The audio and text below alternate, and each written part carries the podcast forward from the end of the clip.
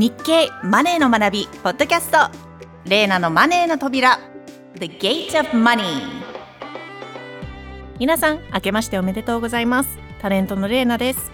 この番組は誰もが知っておきたいお金周りのニュースや知識についてマネー勉強中の私が日経のマネーの達人にじっくり解説してもらうというものです。今回解説してくれるのは日本経済新聞の露口一郎さんです。露口さん、今回もよろしくお願いします。明けましておめでとうございます。家計と体のパーソナルトレーナー、日本経済新聞の露口です。日経電子版、YouTube で動画マッスルマネー、筋トレ×筋トレ、絶賛公開中です。今年もよろしくお願いします。お願いします。元気いっぱいですね。いや、私露口さんの大ファンで動画見てますよ。いや、実際に筋トレのねチップスとかもすごく参考になってます。ありがとうございます。いや、そういう声本当に嬉しいです。最近実はですね、インスタグラムの方に転載してみたんですよ、はい、そしたらね結構すごい再生回数ということになりましてね、すごい嬉しいんですね、はい、レイナさんはあれちなみに筋トレ以外年末年始はどのように過ごされました？筋トレ以外、筋トレ前提なんですね。いや、年末年始は私はニューヨークに帰っていまして、はい、ニューヨークで年明けを過ごしたんですよね。初めて実家はニュージャージーにあるので、はい、初めてニューヨークシティの中で花火を見て、なんかわーってちょっと感動してました。いいですね、なんかドラマとか映画の世界みたいですよね。いや、私もなんか近辺出身なんですけど実際体験したことなかったので、なんかすごく感動しましたね。あ、いいですね。露口さんは何かされました？日本ですからね、はい、ちょっとお正月おせち料理を食べたぐらいですかね。いいですね、はい、最近はねふるさと納税でもおせち料理ってもらえるんですよ。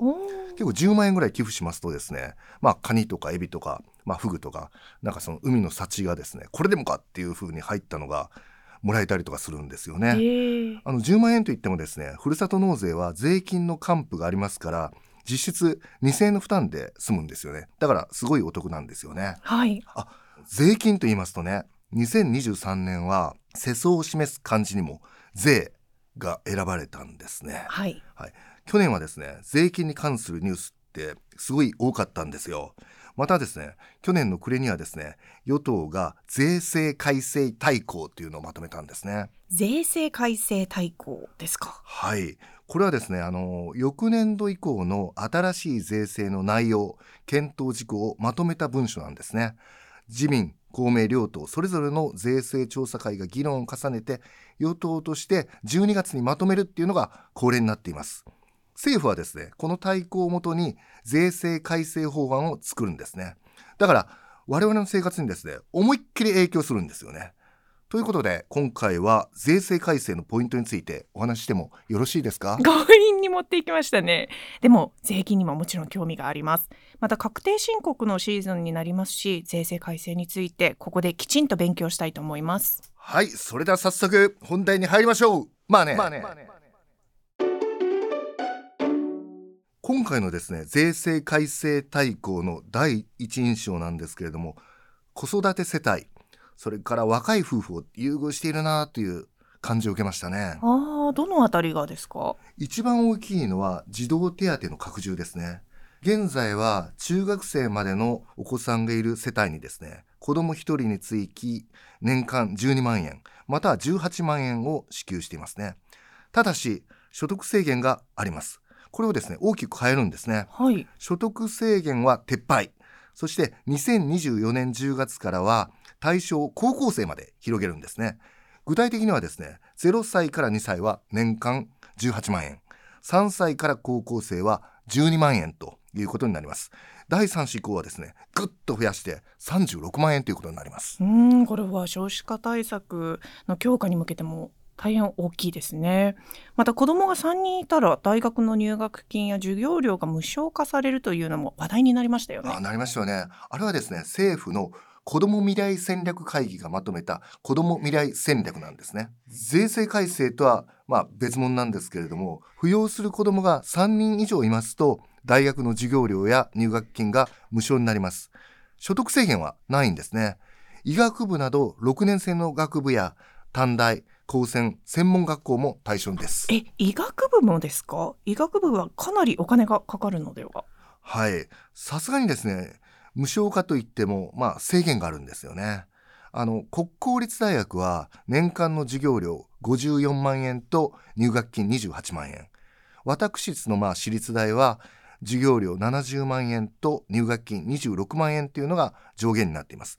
だから子どもを私立の医学部や歯学部に行かせようとすると全然足りないということになるんですね。そこまで大盤振る舞いというわけではないんですね。でもアメリカは大学の学費がすごく高くて奨学金が当たり前なので補助があるだけでも助かると思います、はい、ただですね、実は3人以上の扶養という条件に落とし穴があるんですね、はい、例えば3人兄弟がいたとして第一子が大学を卒業して就職して扶養を外れました。そうすると第二子第三子は対象じゃなくなっちゃうんですね。だから理想的なのはですね、三つ子とかなんですよ。揃って大学に行くのがね、いいんじゃないかなと思うんですね。いや、そんな無茶な。いや、三つ子はレアケースですから、事実上は3人子供がいても丸々無償化となるのは1人だと思っていた方がいいということですね。ただ子供が2人や1人の家庭からすると随分恵まれているという気がします。そうですよね。それではですね、子供が1人2人でも恩恵を受けられる、税制改正の話に戻りましょう、はい。これまでと違って所得制限がなくなるので、高校生までの子供がいますと手当がもらえるようになりますね。大学受験に向けて塾とか予備校に通っている高校生っていうのは多いですから、家計にはプラス出ますね。ただし児童手当が拡充されてよかったねだけでは終わらないですね。どういう意味ですか？実は16歳から18歳、つまり高校生ぐらいの子供がいる世帯の扶養控除というのがですね、縮小されます。扶養控除というのはですね、所得税や住民税を計算する元となる所得から差し引ける税金の控除制度のことなんですね。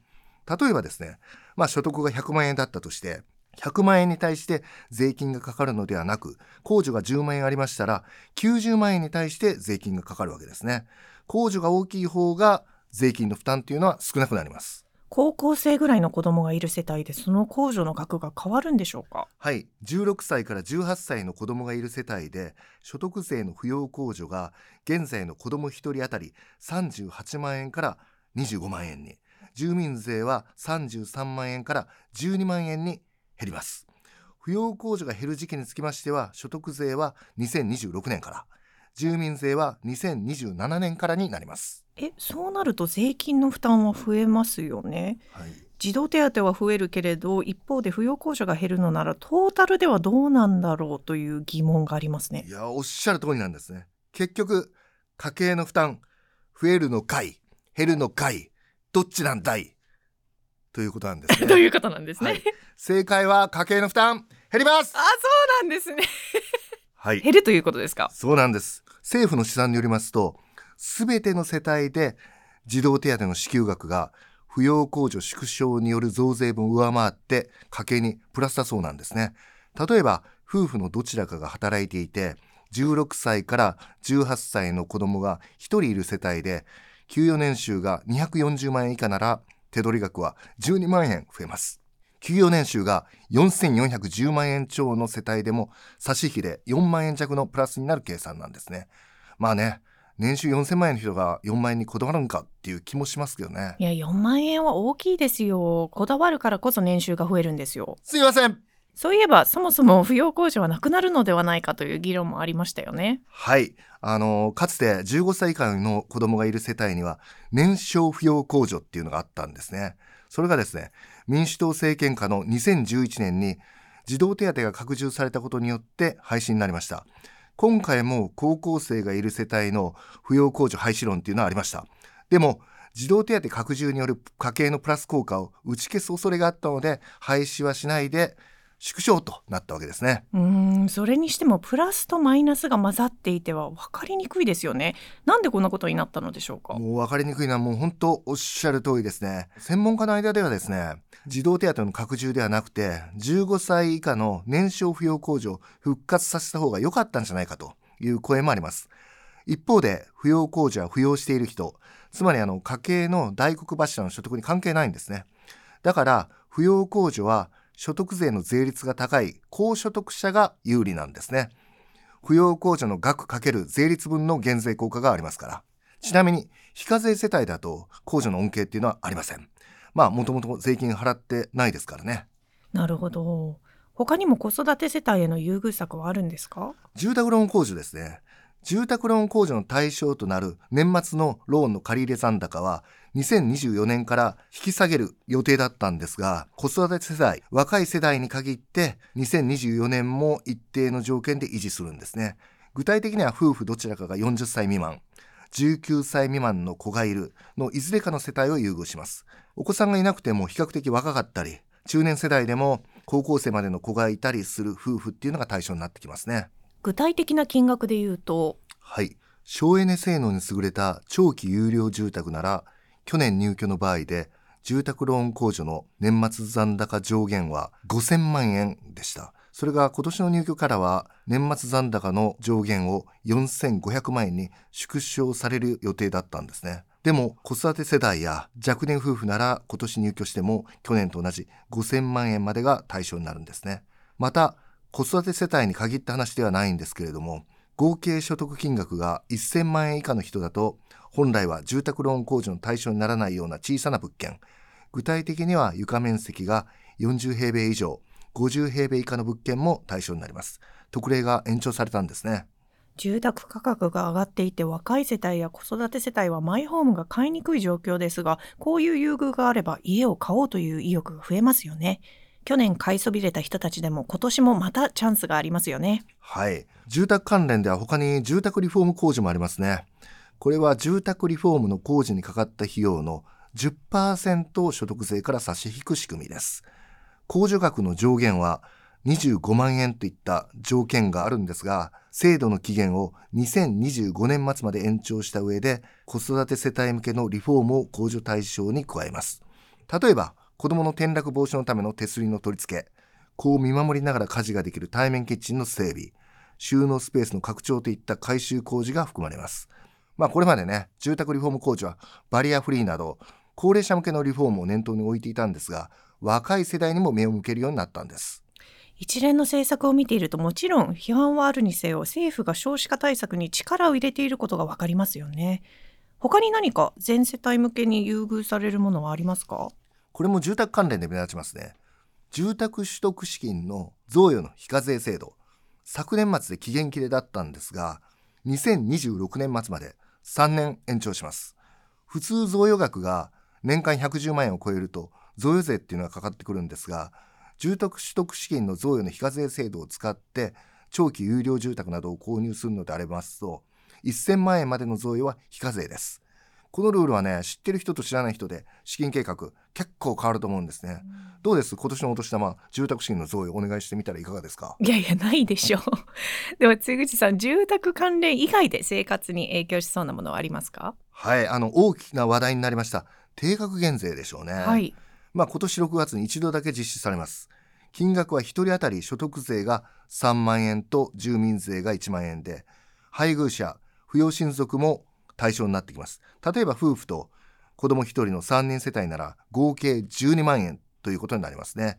まあ子供が多いほど減税額が増えるので、子育て世帯は定額減税でも恩恵が大きいなと言えますね。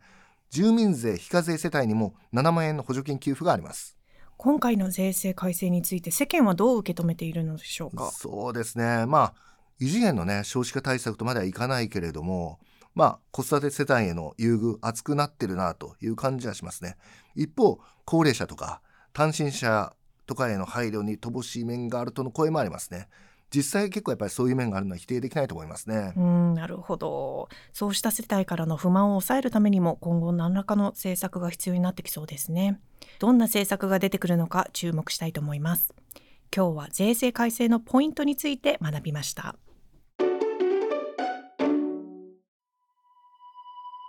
続いてのコーナーはレイナのファニージャパン。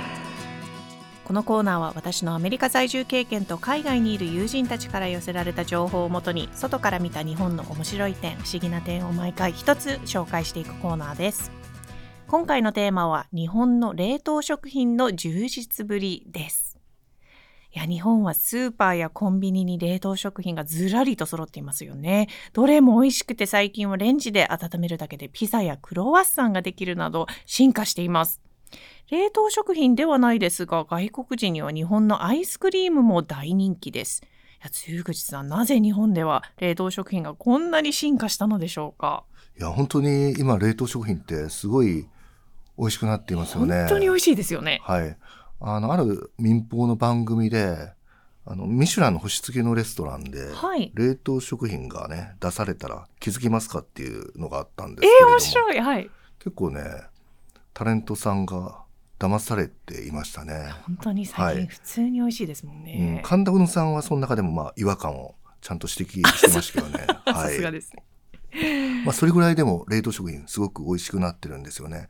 昔ですとなんか家庭の食卓に冷凍食品が並ぶのってどうなのみたいなね、雰囲気といいますかね。そういうのあったんですね。あったんですけれども、結構やっぱり今、これおそらく新型コロナウイルスも影響していると思うんですけれども、はい、自宅で過ごす時間っていうのは増えましたよね。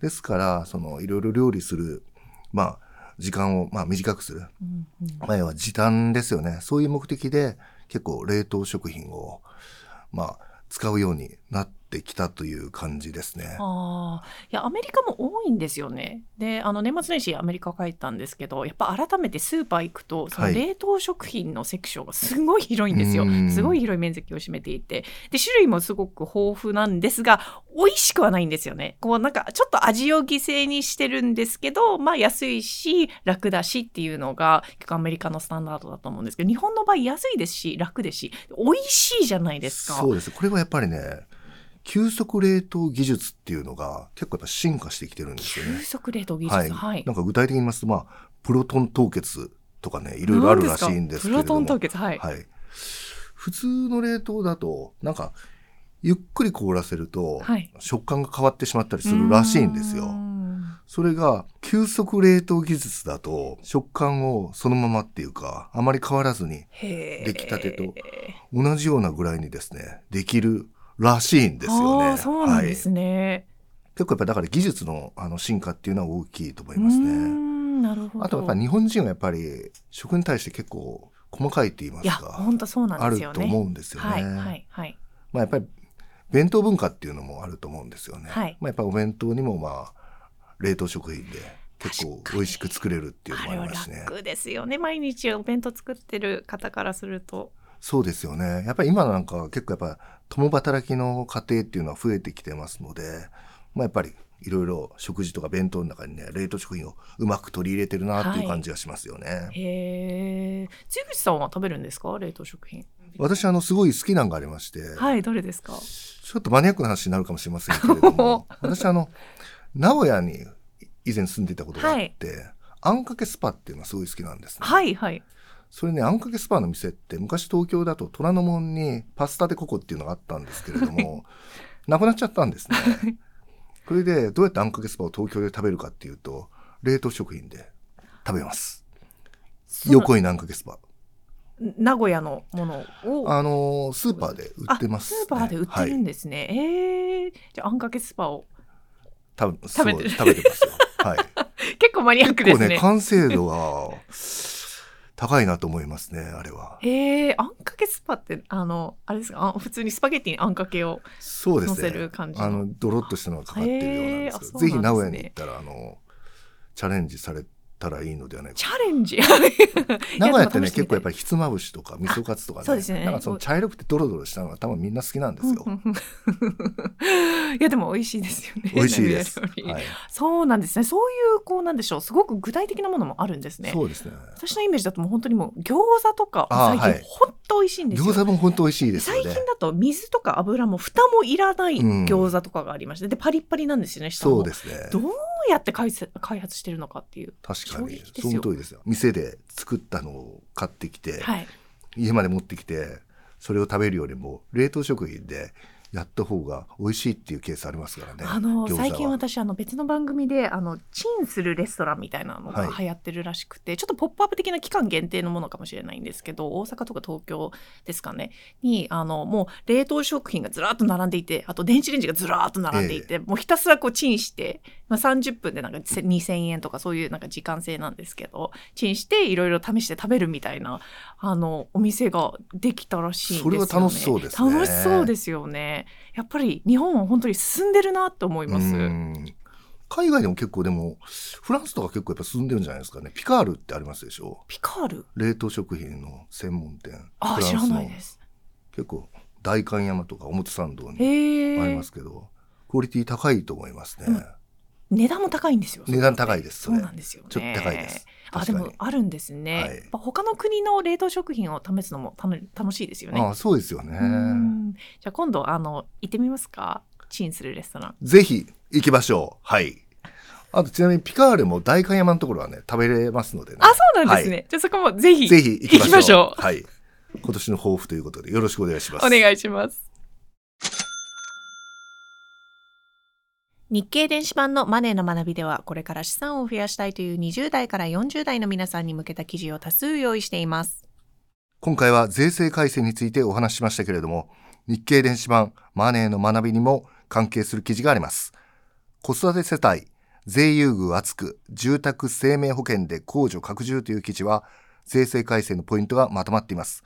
もう一つ、税制改正子育て支援に注力、住宅ローンや生命保険もという記事では、児童手当と扶養控除が税制改正後にどうなるかが分かりやすい表になっています。説明文にリンクがありますので、ぜひお読みください。露口さん、今回もありがとうございました。こちらこそありがとうございました。皆さん行きますよ。せーの、マネー。では、レイナのマネーの扉、次回もお楽しみに。